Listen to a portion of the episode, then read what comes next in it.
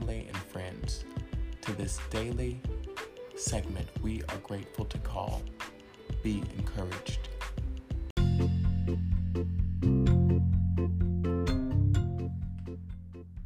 We'll be right back after these messages.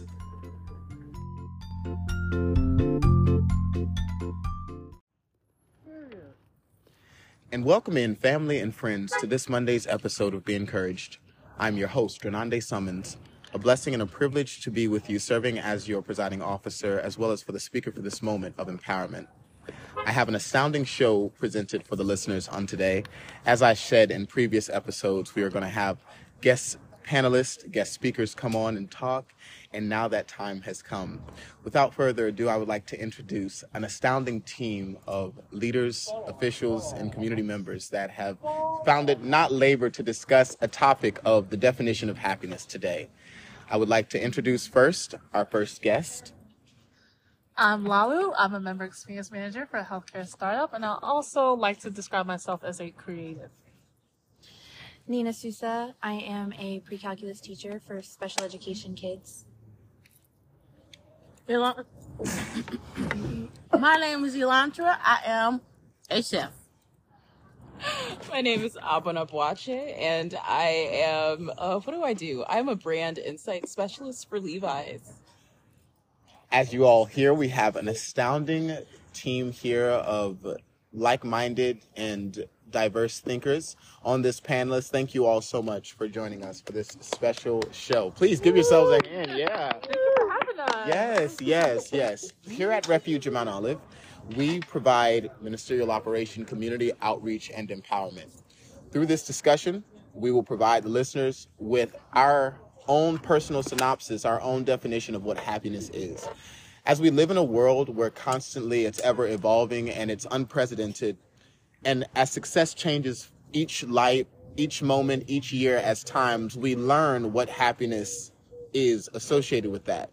For example, when we were in high school, happiness for us was having the weekends to ourselves, hanging out with our friends, going out to the mall, getting allowance maybe early in advance. That was our definition of happiness. But as we progress to places such as college, maybe getting your finals completed and getting certain assignments handled and getting a good job is more aligned with the sense of happiness. But then there's also personal happiness. And panelists, I'd like us to talk about more of that personal happiness. Where does it come from? How do we sustain it? How do we grow it? I'd like to open the floor up. Mints. It makes me happy. Yes. That's good. I would say I've done like a lot of self-work in the past and a lot of reflection and recent revelations, and I feel like I've come to the moments in my life where I believe happiness is a state of mind. Yeah. Not really more so a descriptive factor of my lifestyle. Right. So basically I try to find happiness no matter what's going on in my physical life. Yeah. So like today, like my happiness is waking up in the morning. I might not have had the best waking up, but, you know, I'm alive. I'm breathing. You know, I have people around me that are supportive, loving. Sometimes my happiness is, I got a discount on a drink, you know? Yeah. Like, find those little glimpses of, those glimmers of, like, light and joy throughout your day really is what brings me happiness. Yes, yes. I like, yeah. I feel like it goes past instant gratification. I feel like that's what I used to lean on a lot. Yeah. And this is gonna sound like such a dumb analogy, but that's like I want to say that's like shooting up. I don't know. Right. It's like when you rely on like those certain little things to just like come to you like very quickly. I don't know. It feels very empty afterwards. So I like the whole mindset thing because that sustains me a lot better than other things would. Yeah. I don't know. It's the little accomplishments that make me happy. It's like, okay, I have, like, for example, I have 3 things to do this week. Mm-hmm. I want to go grocery shopping. Mm-hmm. I want to hang out with my friends. Mm-hmm. And I want to do 59 push-ups. Right. 69 push-ups.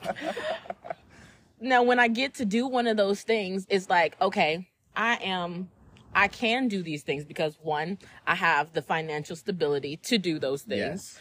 Two, I have time to do those things. Yes. And three, I have the strength to do those things. Yes. You're able. So, yeah. Being able to meet those tiny little goals for me, you know, there are long-term goals, but they're so far in the future. It's like, okay, I'm working up towards it, but that's not... I want the immediate gratification, and I know that's such a Gen Z thing to say, but I want the immediate gratification of the things that I can get done, yes, and I will get done, and that's what makes me happy. Also, take your time with it. I feel like being in an area that you can explore and that you like to be in, that can make you happy too. 'Cause at home, I was not happy at all. I empathize.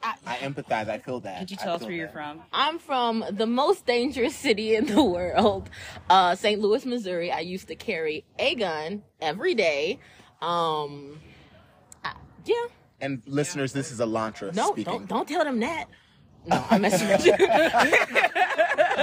But Look, it's so... People was like, no, California's dangerous too. And I'm just like, oh. I feel that too. Yeah. Okay. Yeah. I constantly don't have my key and I still get into my house. It's that peace of mind. Yeah. Sorry, to touch on this really quickly. I know when I first moved here, we went on a bar call. And I remember two individuals got into a fight. And everyone stopped to watch. And I'm like, I feel like I can stop to watch this fight right now. Mm-hmm. If I was back home... It's a let's dip. Yeah, because exactly a fight leads to something else. Guns, yeah, or some it exacerbates this. Yeah. So I don't know. I really do like that peace of mind aspect, and I do feel the change from being in that like lower states where I just feel like where I live did not align with who I am as a person, to moving to somewhere where like, you know, I mean, it's also greatly propelled by being able to walk anywhere because that has amazing effects on mental health. But I definitely feel that. Like, I don't like being in the place I am. Let me walk 5 minutes in any direction, and I'll probably find a park. Happiness for me is kind of just like finding meaning in everything. Yeah. I just finished my first year teaching, and it's thank you. And it was not something that I thought I'd ever do, but I found so much meaning in it, and I've built so many like connections with students, and I felt like I've impacted them, and like that gives me so much meaning. And even on the days that like teaching is hard, because it is very hard, I come back to like, but I love my job. I only am stressed because I care so much, because I love it. Yes.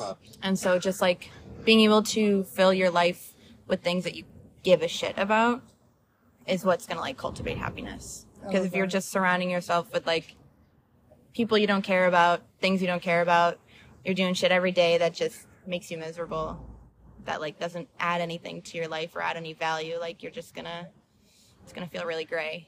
So true. So true. And this is how we're introducing this discussion of defining happiness. We will continue with a 5-part saga with this astounding panelist group. And without further ado, I want to thank you all, astounding leaders, for joining us for this part 1 of our definition of happiness with Romo Radio. Until our next episode, we will talk, see you, listen in very shortly. Cheers.